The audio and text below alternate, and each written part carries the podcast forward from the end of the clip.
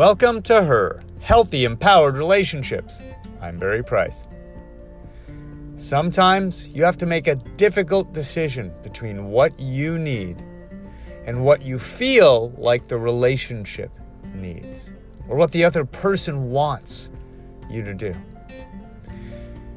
What you do in those moments, in that moment where you're trying to get a man to like you, or get his attention, or get a first date, or a second date, what you do in that fourth, fifth, fifteenth year of your relationship, when your gut is telling you you need something but another part of you is crying out for you to just cave in, put it aside, whether it's to keep the peace and avoid conflict or disapproval, or because what they offer is more love and connection and attention, that you'd rather give up what you need in order to get what you crave.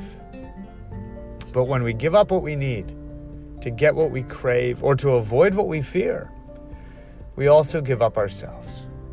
It is that moment where the inner child within you feels abandoned. It is that moment where the teenager within you feels angry and pissed at you, doesn't trust you anymore. It is that moment where the responsible part of you feels disappointed in yourself.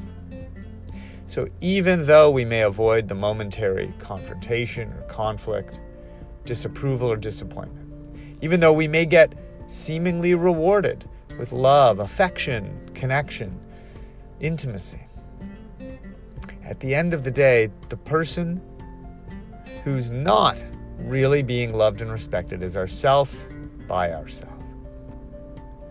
What need do you tend to put aside? And why do you do it? Is it because of something you're avoiding? Is it because you're afraid somebody won't ask you out, won't like you? or a partner will pull away from you?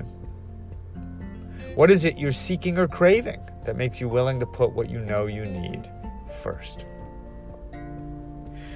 Today, if you really want to create this healthier, more empowered relationship in your life or attract one for the first time, it's time to decide Am I going to give in to fear or fantasy and desire and craving?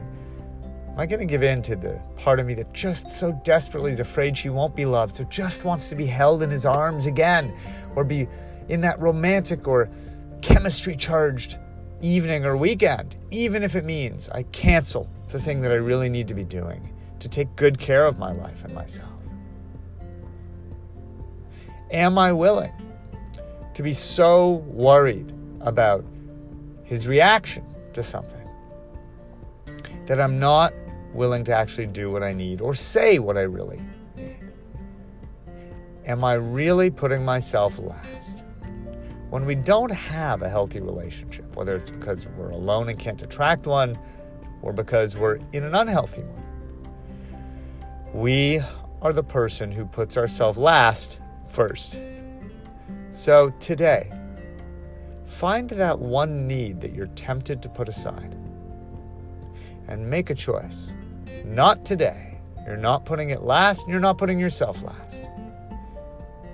You matter, and you deserve this. So check in with that feeling that wants to just put yourself last today and get that need met. Whatever that need is, large or small if it's something you know deeply in your gut is for your own best, that you need to do it.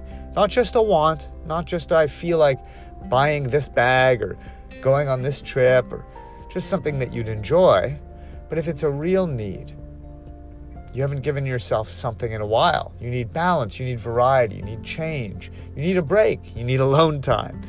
You need to exercise, something that you know you need for your own emotional or other health then do it. Do it and see how you really feel about yourself.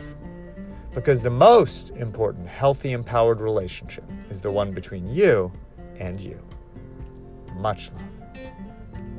Please rate, subscribe, and most importantly, share this with somebody who would benefit from putting herself first today.